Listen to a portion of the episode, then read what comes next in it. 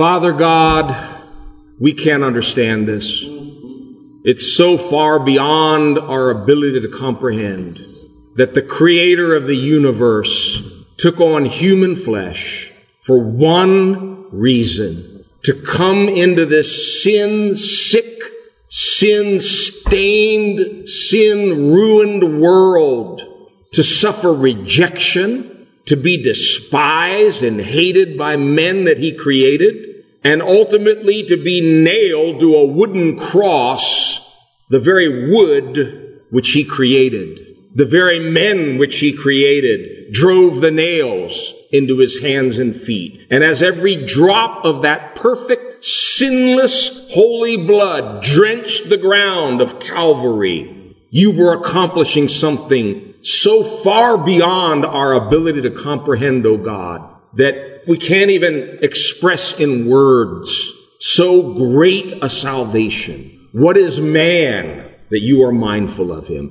Who are we that you should have done this for us, O God? There was no other way, one way that we could be saved, and that was through death of a perfect, sinless sacrifice. And Lord, we stand here today in awe as we celebrate Jesus, as we celebrate the empty tomb, as we celebrate his all-encompassing victory that once and for all sin and death was conquered. God, we praise you. We bless you. We celebrate Jesus in the house today. Oh Lord, we praise you. And now, Father, as we turn our hearts for a few moments to your word, I am trusting in your Holy Spirit to speak to us to minister to us today, O God. Let us not leave this place the same way we came. Holy Spirit, touch our hearts, open our eyes, and minister to each and every one of us. And we will give you praise and honor and glory in Jesus' mighty name. Amen and amen. You may be seated. Lights, DJ. He is risen. Man, oh man. The ground began to shake. The stone was rolled away. His perfect love could not be overcome. Now, death, where is your sting? Our resurrected King has rendered you defeated. That's our God. That's our God. We've been studying the past few Wednesdays about how to be more sure of our faith. What do we believe? Why do we believe it? And how can we be prepared to tell someone why we are Christians, why we believe in Jesus. I don't know if anybody else has gotten anything out of the Bible studies, but I have. And I have been so blessed and so strengthened in my faith, going back and re-examining my roots. Why do I believe what I believe? There are all kinds of beliefs, all kinds of religions, all kinds of great people that, that are followed in the world. What is it that makes following Jesus so different. And we looked last week at the reasons why we can trust the New Testament. Man, it is overwhelming. I am so tired of hearing critics and atheists say, Oh, how can you believe that Bible? It's just a book. They may have added certain things along the way and we don't even know if it's true or not. Um, time out. History. It's about history. We have better documentation of the history of Jesus Christ than we have of any other human figure in all of history. We have better records, better documents, better everything about Jesus Christ than we do of Julius Caesar or George Washington or anybody else. And yet people still say, oh, I don't know if I can believe in that Jesus. Maybe it's just a myth. I'm sorry, friend. My Bible tells me that there were over 500 eyewitnesses who saw Jesus crucified, dead, buried, thrown into a tomb, sealed for three days, and three days later he appeared to all of them at one time. Eyewitnesses. And all this stuff was written down and it became our New Testament. You say, well, how can we trust, you know, what version is right? They have over 20,000 complete manuscripts of the New Testament, handwritten in the first and second centuries. So we're not following some myth here. We're talking about a man who really entered human history. His name is Jesus. He did everything the New Testament said he did, including die for your sins and rise on the third day in victory. Man, I'm excited. I am excited about my God. And when, when we hear these, these declarations of victory, death, where is your sting? Oh man. Pastor Quasey was talking about how scared he used to get of funerals and death. Well, if the truth were really told, every man, woman, and child is born with the fear of death. The Bible says that. I didn't make that up. And what Jesus did on the cross is manifold. Many, many things happened there. But one of the great things that happened is by defeating and destroying him who had the power of death, the devil, he set us free from the bondage that we had been under all of our lifetime, the Bible says. What bondage? The fear of death. Praise God. He's risen. Praise God. He's risen. You know, I have a bit of a strange message today, and I want you to stick with me because you might think, boy, this guy's lost it now when you hear the title, especially on an Easter Sunday. Title of my message is If the Dead Are Not Raised. If the Dead Are Not Raised. And I'm actually borrowing that from 1 Corinthians chapter 15, Paul's famous resurrection chapter. And I want to begin with a couple of different portions from 1 Corinthians 15. And what I believe you're going to see here in these verses is Paul writing to the church. He wanted to show them how important this truth of Christ's resurrection is. It's not just some religious thing that we can, you know, take or leave, or maybe it's true, maybe it isn't. No, no, no. Everything centers around whether or not Jesus rose from the dead. And so Paul follows this line of, of reasoning. What if he didn't rise from the dead? What if there is no resurrection period? What if the dead are not raised? And in 1 Corinthians 15, I'm going to begin at verse 12 and read all the way down to verse 19. 1 Corinthians 15. We'll start with verse 12. And I want you to notice how many times the word if is in here, and even the very phrase that I borrowed for the title of this message, if the dead are not raised. Starting at verse 12. But if it is preached that Christ has been raised from the dead, how can some of you say that there is no resurrection of the dead? If there is no resurrection of the dead, then not even Christ has been raised. And if Christ has not been raised, our preaching is useless, and so is your faith. More than that, we are then found to be false witnesses about God. For we have testified about God that he raised Christ from the dead, but he did not raise him if in fact the dead are not raised. For if the dead are not raised, there it is again, then Christ has not been raised either. And if Christ has not been raised, your faith is futile. You are still in your sins. Then those who have fallen asleep in Christ are lost. If only for this life we have hope in Christ, we are to be pitied more than all men. Now, I'm going to come back to this, but let's move a little further into the chapter and read one more passage from verse 30 to 32. 1 Corinthians 15, same chapter, from verse 30 to 32. And as for us, why do we endanger ourselves every hour? I die every day. I mean that, brothers.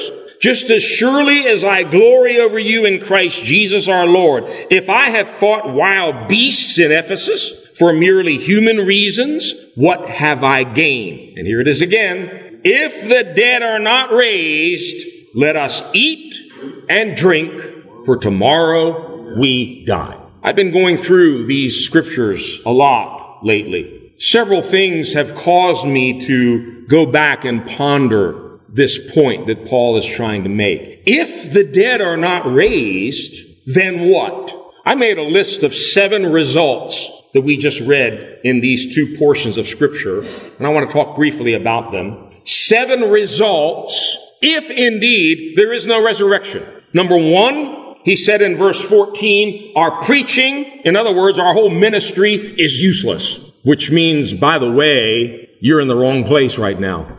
You're wasting your time because you're listening to foolishness. Useless words, our preaching is vain if the dead are not raised. In other words, the whole meaning of church, the whole meaning of what we're doing is lost.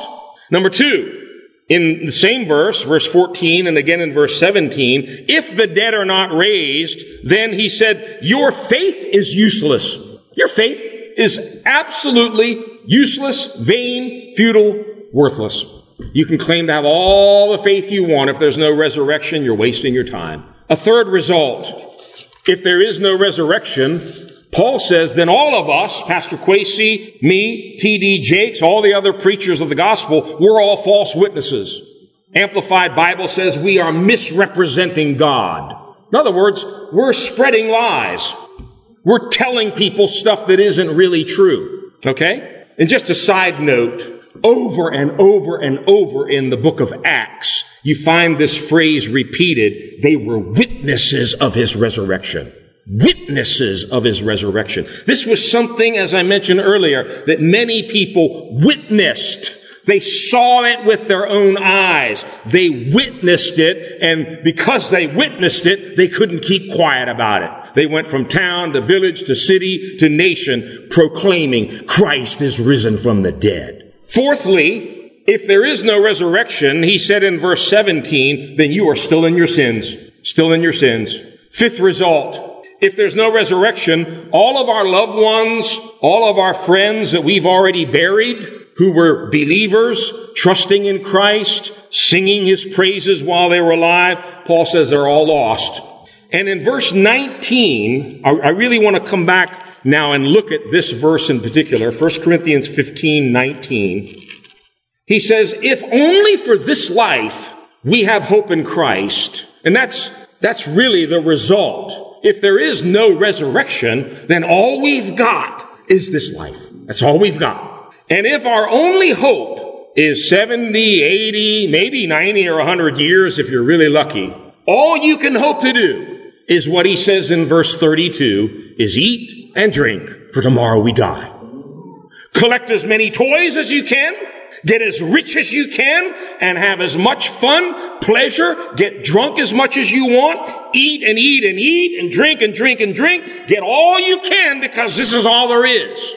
And sadly, that's the way most people are living their lives because they don't have a hope of resurrection. If there is no resurrection, that's all we can hope to do. Eat and drink. Tomorrow we die. If only for this life He's writing to Christians. He's talking to you and he's talking to me this afternoon. If our only hope as a believer is to get stuff, have a nice, happy, comfortable life, get a big house and a brand new car and live it up, eat, drink, and be merry, if that's all we've got, we are to be pitied more than the unbelievers, more than the heroin addict, more than the alcoholic. We are to be pitied. That's strong language. King James says we are of all men most miserable. And by the way, just a side note, there is no more miserable person on the face of the earth than a Christian who's lost the hope of resurrection. That's why what we're talking about today is so important. We are to be pitied more than all men. If there's no resurrection, man, what fools we are. Think about it. I'm sure you have friends and family that are probably out today playing golf, going to the mall, sleeping in late, having a nice dinner right now in a restaurant, and here we are wasting our time in church singing about He's risen from the dead, and it really didn't happen. What fools we are. This is the point Paul's trying to make. If the dead are not raised, then we have no hope, no hope of resurrection, all of our sufferings, whatever it is that we're going through in this life, it's all in vain. However, he doesn't end there. And if you can go to the next verse now, verse 20. Verse 20 starts with one of my favorite words in the Bible. It's the little conjunction, but. It indicates something's changing. There's something different now that we're going to be hearing. He's been talking up until this point. If there's no resurrection, Christ didn't rise, neither will we. We're of all men most miserable. But what does verse 20 say? But Christ has indeed been raised from the dead, the first fruits of those who have fallen asleep. I love that. I love that. I've been preaching that to myself all week. But Christ has indeed been raised. Indeed. He's risen. He's risen indeed. That means for real. This isn't a myth. Historically, this happened. He really did do what the New Testament says he did. He died and he rose again three days later. Indeed, Christ has been raised from the dead. Now let's go back a little bit in the same chapter, 1 Corinthians 15, and we'll read from verses 3 to 8. For what I received, I passed on to you as of first importance. This is coming from the apostle Paul. This is first importance. What is it? That Christ died for our sins according to the scriptures that he was buried, that he was raised on the third day according to the scriptures, and that he appeared to Peter and then to the twelve. After that, he appeared to more than 500 of the brothers at the same time, most of whom are still living, though some have fallen asleep. Then he appeared to James, then to all the apostles, and last of all, he appeared to me also as to one abnormally born. He appeared, he appeared, he appeared, he showed himself so that they would know with certainty the truth of the gospel. There's one verse in the book of Acts that I've always loved. This thing wasn't done in a corner.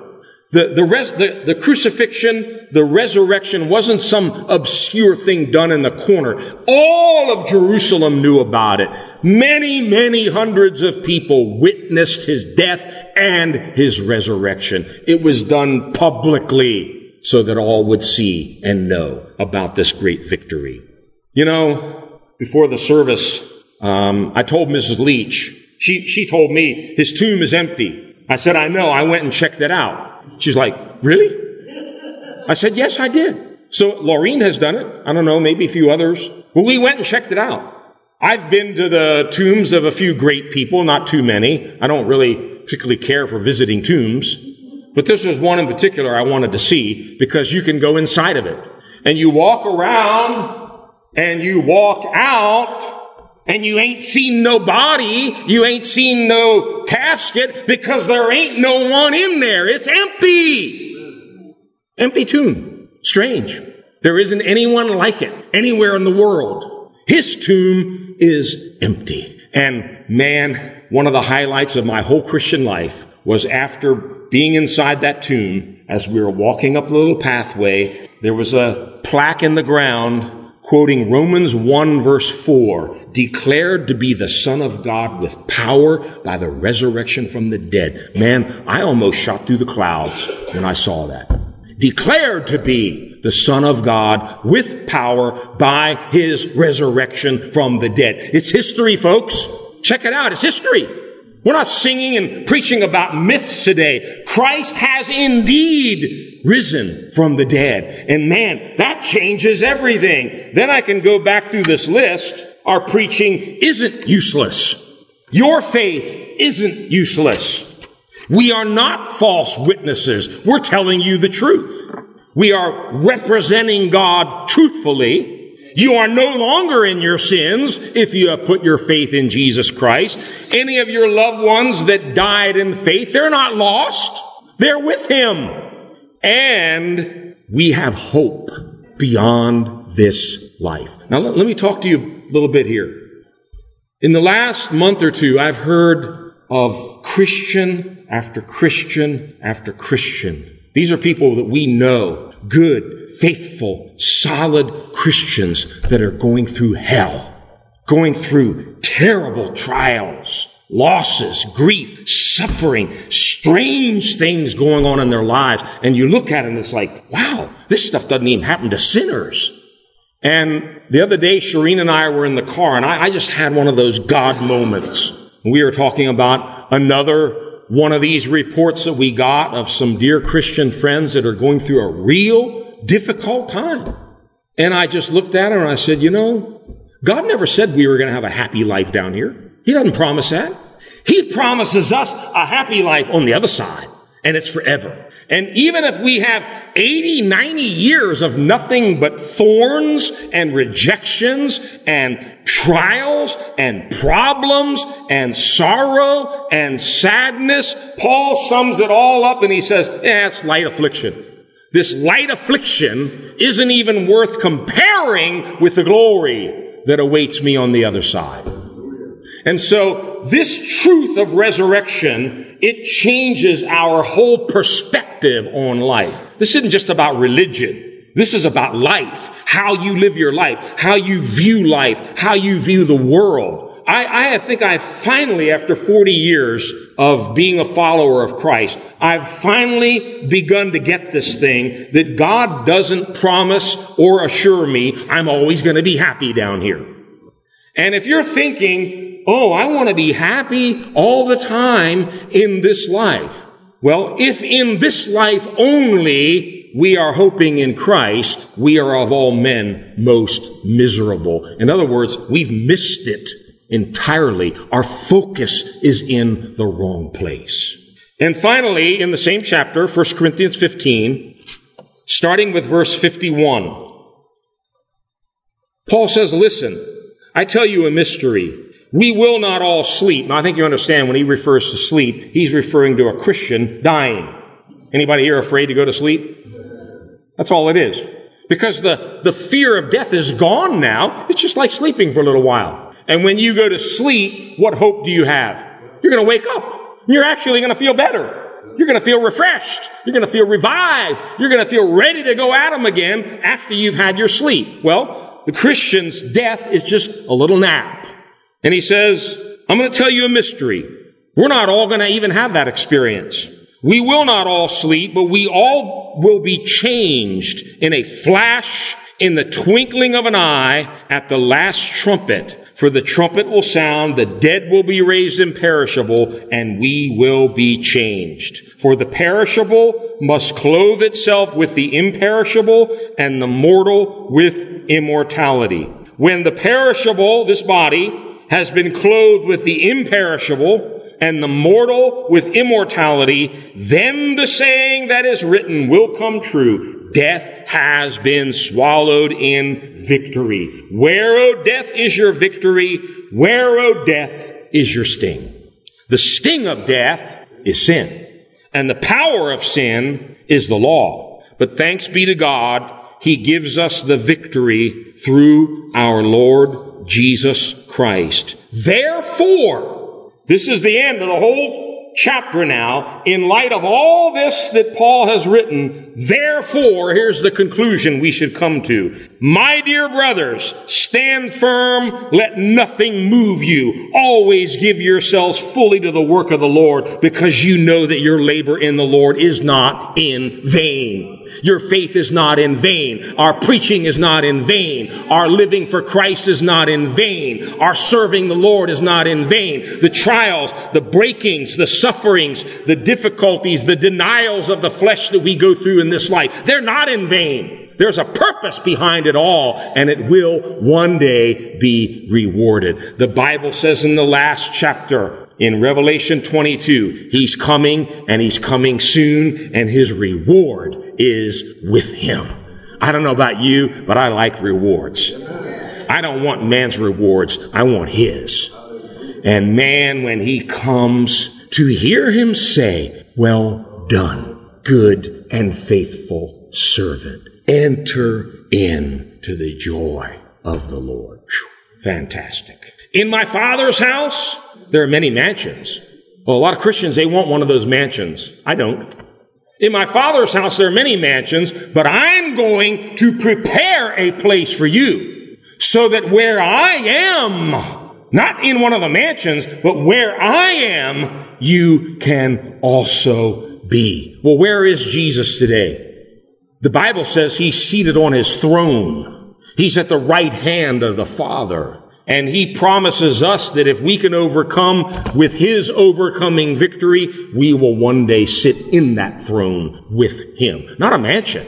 Sitting on his lap. Sitting with him. Wow. What a reward. And again, this, this brings me to my conclusion.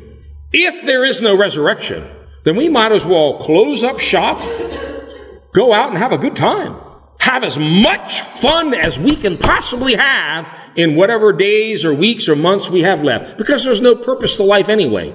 We have no hope after we die, so we might as well have as much fun now. Sadly, as I said, that's how most people are living their lives because they don't have a revelation of Christ and they don't have this hope of resurrection and life after the grave. But those of us who do know and do understand why Jesus went to the cross, why the empty tomb, then we can go through this life serving the Lord, growing in grace, growing in faith, and keeping our eyes fixed on the prize. To be like him, to be with him. Christ has indeed been raised. He has been declared Son of God with power by his resurrection from the dead. In Acts chapter 1 verse 3, after he was risen from the dead, the Bible says he spent 40 more days on the earth with his disciples. And he kept visiting them and visiting them and visiting them. And he talked to them about the kingdom of God. How many of you would have liked to have been in one of those Bible studies? The risen Christ with the marks in his hands and his feet, with the hole in his side, talking about the kingdom of God. No wonder these guys were willing to die for their faith. They knew this thing was real. And the Bible says in Acts 1 verse 3, he showed himself to them with many infallible proofs. People keep saying, Oh, pastor, we need some proof. We need some proof so we can believe in this God of yours. He gave them. He gave abundant proof. He showed himself to hundreds and hundreds of people and proved that he was who he said he was. The Lamb, we sang with the video, the Lamb has overcome. We sing hallelujah. The Lamb has overcome. I don't have to overcome anything that he hasn't already overcome. You didn't hear me. I don't have to overcome anything that he hasn't already overcome. I just need to enter into his victory, receive his victory, and make it mine. I am right now more than a conqueror through Jesus Christ. Not through my own strength, not through my own holiness or spirituality, but through Jesus Christ, I am more than a conqueror. You are more than a conqueror right now. And any trial, any challenge you're facing can be overcome because he's already overcome it. I don't know about you, but I want to watch that video again. And I want to send you home with victory in your heart today. I want to send you home today saying, we sing hallelujah. The lamb has overcome. And look the devil square in the eye and say, devil, I don't know what it is you want to throw at me, but he already put you under his feet. He destroyed you on the cross of Calvary. He destroyed him who had the power of death, even the devil, and he has indeed risen from the dead.